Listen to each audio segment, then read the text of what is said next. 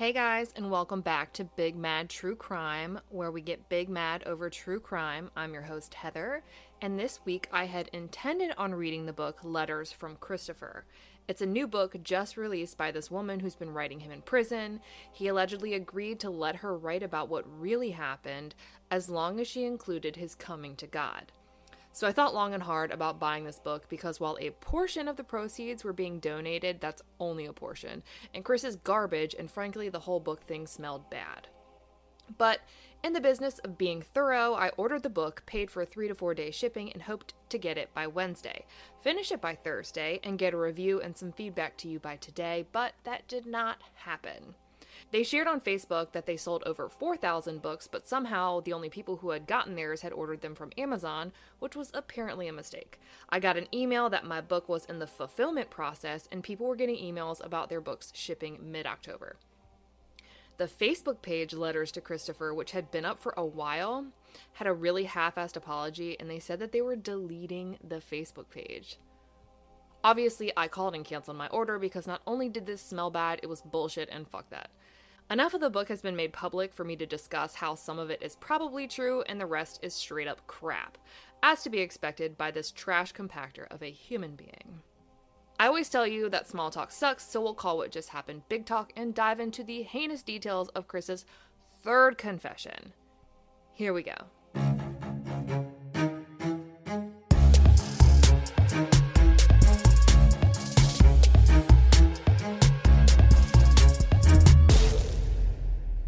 In Chris's first confession, he said Shanann strangled Bella, strangled Cece, and then Chris strangled her. He then picked her up, put her back in their bed, wrapped her in a sheet, and then put all of their bodies in his truck, buried Shanann in an oil field, and dropped his two daughters in side by side oil tanks.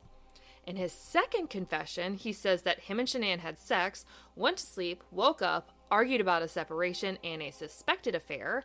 Chris strangled her until blood filled her eyes and her bodily fluids expelled.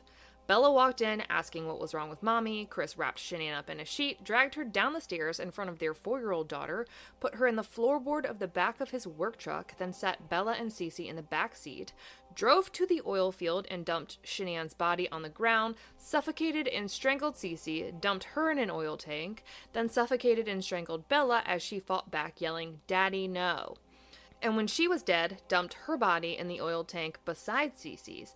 After that, he dug an 18 inch hole and then rolled Shanann into it and covered her with dirt. Those are the cliff notes. I did not expect you to remember everything off of the top of your head. Now that you've been refreshed, this is what Chris is now saying in letters and meetings that he shared with Sherilyn Cadle, author of the elusive Letters to Christopher. The author did a lot of free press about this book, in which a lot of the details were released to the public. The Daily Mail even got copies of some of the letters sent to Sherilyn Cadle, so we're going to address that information and what we believe and what we believe to be crap. First things first, Chris admits to having been plotting the murders for some time, which we already knew. He had volunteered the Friday before the murders to show up to that oil field first thing in the morning alone. And on the way to that oil field, he made several calls to make sure that no one was going to interrupt him in the middle of disposing of his murdered family.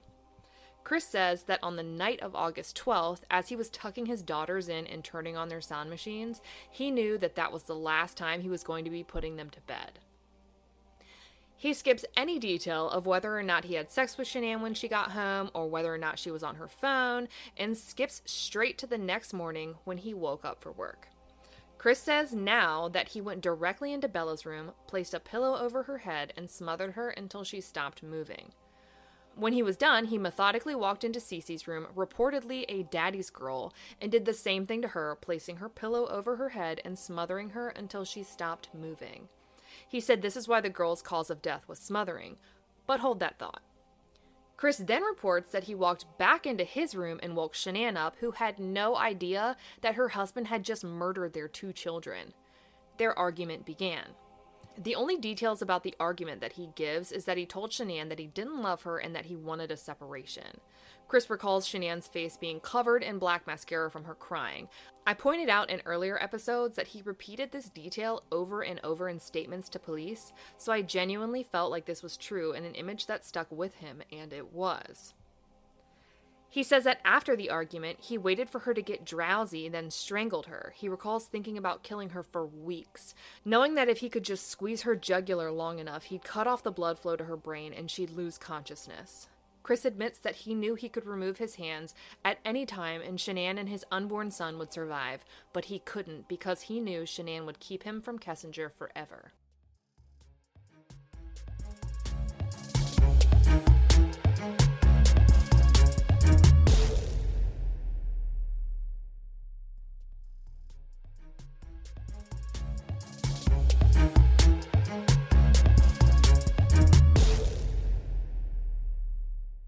He said Shanann could not fight back. He recounts watching her eyes slowly fill with blood as she stared at Chris, and when she lost control of her bowels, Chris said that's when he knew the job was done. But let's take a look at Shanann's autopsy. It showed all of the bruising on Shanann's neck to be on the right side only. Not many people get strangled with two hands and only have injuries to one side of their neck. Did I mention that her hyoid bone was not broken? While it's possible to be strangled and not break your hyoid bone, it's pretty hard. So, from everything I'm looking at, Shanann was probably sleeping on her left side when Chris came up behind her and strangled her from there, using pressure from the right side of her neck to push the left side of her neck into her pillow slash mattress, cutting off any chance of oxygen getting to her brain. Remember how Chris had previously mentioned that Shanann was laying face down?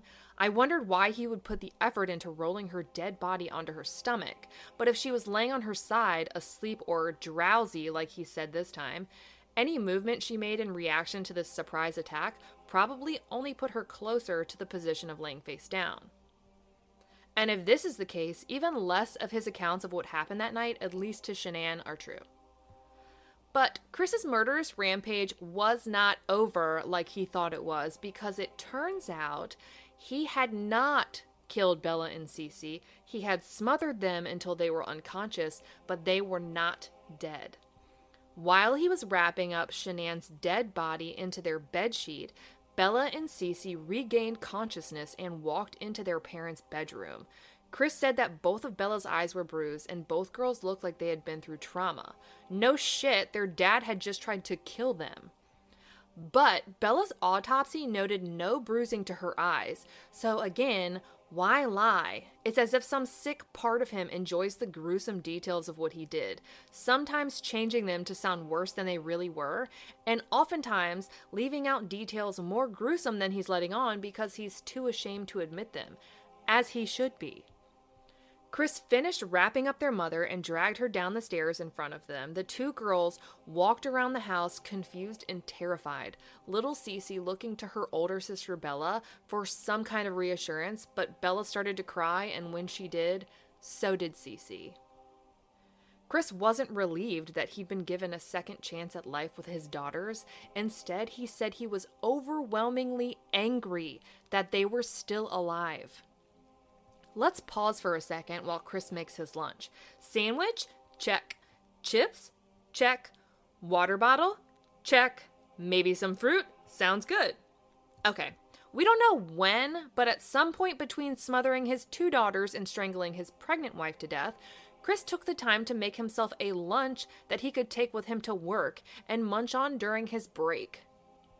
I guess he didn't want to waste the money eating out, but alas, murder makes him hungry. Back to the story.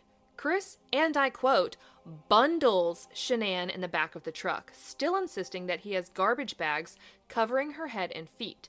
Now, knowing he's pissed that Bella and Cece are alive and that they already saw their dead mother get wrapped up in a sheet, I don't think he put the garbage bags on Shanann for their benefit, like he said. I think he did it in an effort to conceal the human in the back of his truck. Anything can be rolled up in a sheet, but a head, hair, and feet, that's all going to be distinctively human. And if he got pulled over or someone looked into his truck for some reason, he would have needed to have disguised Shanann's body in the floorboard. But that's if he even put her in the floorboard. His new description of bundling Shanann in the back of the truck makes me wonder if he actually threw her in the floorboard of his truck at all.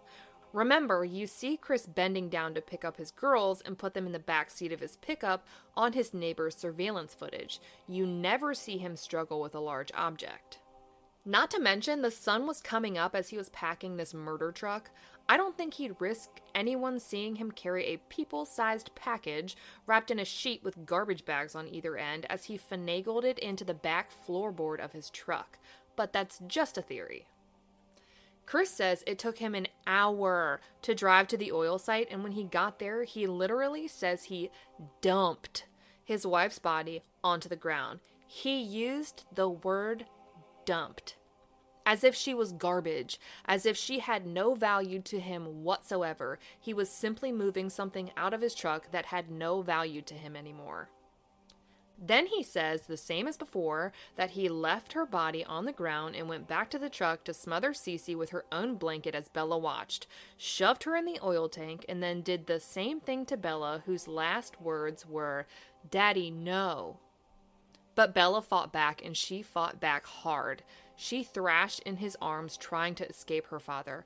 Her frenulum, the skin between your gums and your lips, was completely torn, leaving a huge hole in her mouth. She also aggressively bit her tongue in the process. There would have been a significant amount of blood coming from her mouth and subsequently on that blanket. And I'm guessing that is why he disposed of it in that construction dumpster, along with the entire outfit he was wearing that day. It makes my skin crawl and it makes me a level of big mad that I cannot describe in words when I hear Chris say, Little quiet Bella had a will to live. What a piece of fucking shit. The fact that he was able to escape the death penalty infuriates me. He has said time and time again that he wasn't trying to separate the girls from their mom when he put them in the tanks. Oh no, he was just afraid that the girls would wake back up again, so he wanted to make sure that their tiny little lungs were filled with crude oil so that wouldn't be an issue. He knew Shanann was dead. He couldn't be so sure about the girls. Chris recounts that he couldn't believe how easy it was to put the girls in the oil tanks, but frankly, I think he's saying that to try and dispute the facts. Cece's autopsy showed no significant trauma. She was smaller than Bella, and he didn't have to try as hard to get her into the tank. But Bella's autopsy was another story. Bella's autopsy showed a 1.5 centimeter cut to her frenulum and upper gum line, along with bruising. That's more than half an inch long in the mouth of a four year old.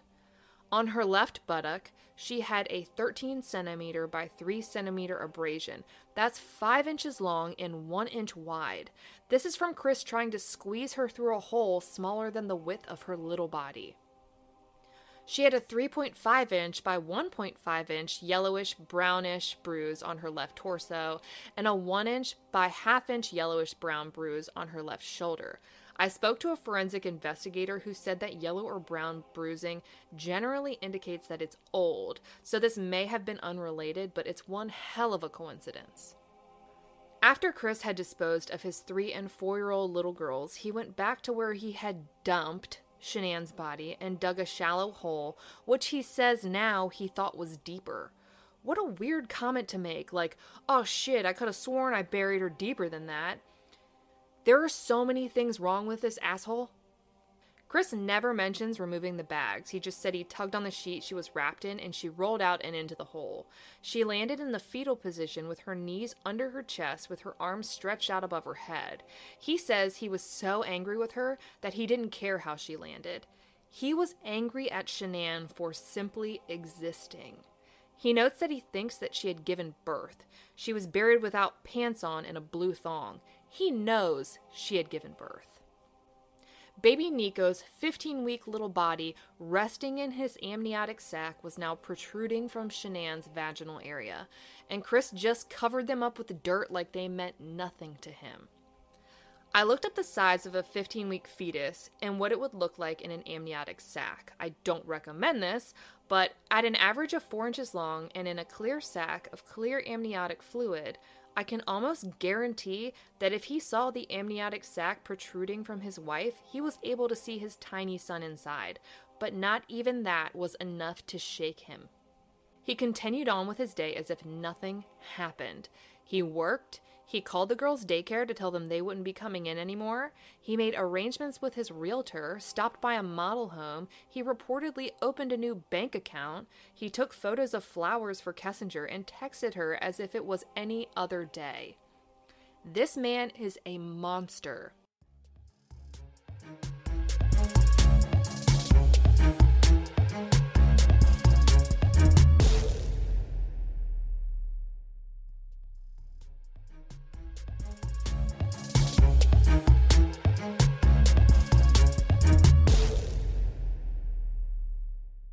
Now that we've covered this new half assed account of what Chris says happened, let's rewind and talk about Chris's mention of Shanann getting drowsy and saying that she couldn't fight back. Chris admits to trying to cause Shanann to miscarry by slipping oxycodone in her drink on two different occasions. Once during the summer while they were in North Carolina staying with family, which would make sense. Remember, she got sick as soon as he got there and he refused to tend to her, which her brother specifically remembers as being odd. And she texted Chris that she was spotting. Chris's timing was suspect. This is when he told Shanann that he didn't want the baby right before their gender ultrasound. So I'm wondering if he planned this timing so that they go to this ultrasound only to find out that the baby had passed and that this problem wouldn't be a problem anymore. Chris says he thought it would be easier with Kessinger if Shanann wasn't pregnant, but why, unless Kessinger knew Shanann was pregnant, like we all know she did, and it bothered her and was causing issues in her and Chris's relationship? Chris refuses to say where he got the oxycodone from, saying it's something he'll take to his grave. Out of all the things in this world that this shitbag has ever done, this is the detail he says he'll be taking to his grave. Who is the only person Chris has protected when it comes to this case? Who is the one person Chris can't bring himself to implicate or even speak poorly of? I'll let you come to that conclusion on your own. Chris claims to have drugged Shanann a second time the night before he murdered her, but her toxicology report from her autopsy didn't indicate any sign of her having ingested oxycodone. So we know this isn't true, but why lie about it? Isn't that the theme of this case? We really should have named this podcast Why Lie About It. Anyways, he later recanted that statement, but that means nothing to me other than the fact that we can rest assured that Chris is still a liar. If you recall, though, he did say that Shanann couldn't fight back and that she was drowsy. Who gets drowsy after your husband tells you he doesn't love you and that he's leaving you? No one, especially not feisty Shanann. You get lit. The last thing you're gonna do is take a fucking nap. While they didn't find any oxy in Shanann's system, you know what they did find? A blood alcohol level of 0.128. 15 weeks pregnant, type A Shanann was drunk? I find that hard to believe. Police went back and checked the home for bottles of alcohol, which they found none of, and interviewed her friend Nicole, who had been with her the entire time the night before, going over what she had eaten the night before, and Nicole noted that Shanann had not ingested any alcohol. In fact, every one of her friends who was asked about Shanann's drinking habits said that they'd never seen her drunk. Most said they'd never even seen her have a drink. I did some research and it looks like the decomposition process can sometimes create an increase in BAC levels due to fermentation. A study done by Gilliland MG showed that 39 out of 130 studied autopsies tested negative for alcohol.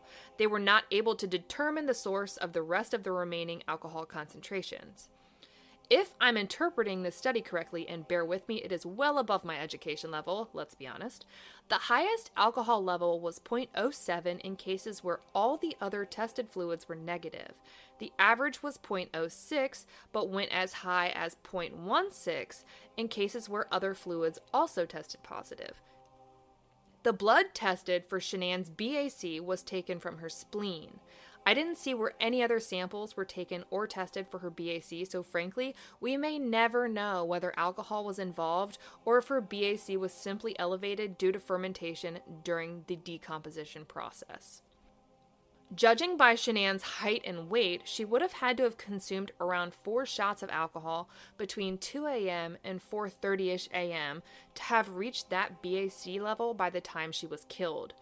We know that she wouldn't have drank on her own regard because there was no pattern of it, and frankly, it wasn't in her character, and she was, of course, 15 weeks pregnant. But how does someone force another person to drink? Is it even possible? Again, this is something that we will never know the truth behind because at this point it can't be proven. But it's something to take into account when considering his comments about being unable to defend herself and being drowsy after a life altering argument. Chris said he did all of this so he could live his life out with Kessinger. He could start over and start a new family with the new love of his life the love of his life, who has since been reported to be in the Witness Protection Program.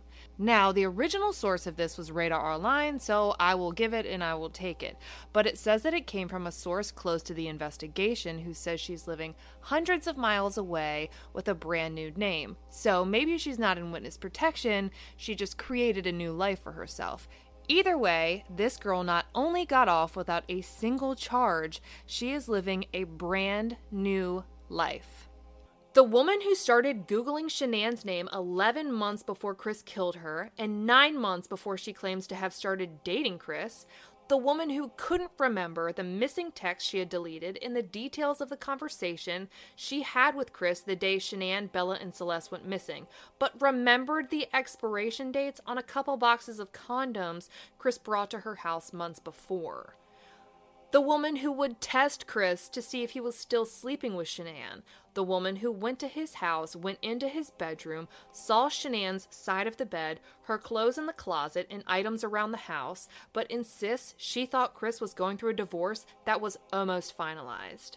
The woman who claims not to have known Shanann was pregnant, but methodically checked hers and Chris's Facebook accounts to see what act they were currently sharing with the world, and she knew that that act was happily married, regardless of the turmoil actually going on behind the scenes.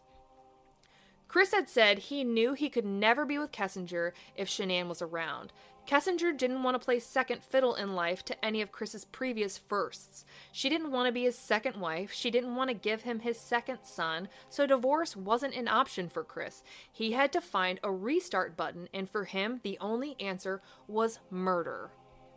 Next week, we're going to wrap up this case with some theories I see floating around, and feel free to send me yours. I would love to read them and might even mention them in our next episode. Send them to me on my Instagram at the Heather Ashley. After we go over these theories, I'm going to tell you what I think happened and go over the blanks we just can't fill in in this case, at least not until Chris talks again, which we know he will. As always, if you love this podcast, drop us a rating or even a review. We love reading them. And just like last week, we will be giving you a bonus episode of a brand new case on Thursday, so be sure to subscribe so you get notifications when new episodes are released. I'll be giving you teasers to our Thursday cases on my Instagram at the Heather Ashley, so be sure to tune in there to get your guesses in. Until next week, we out.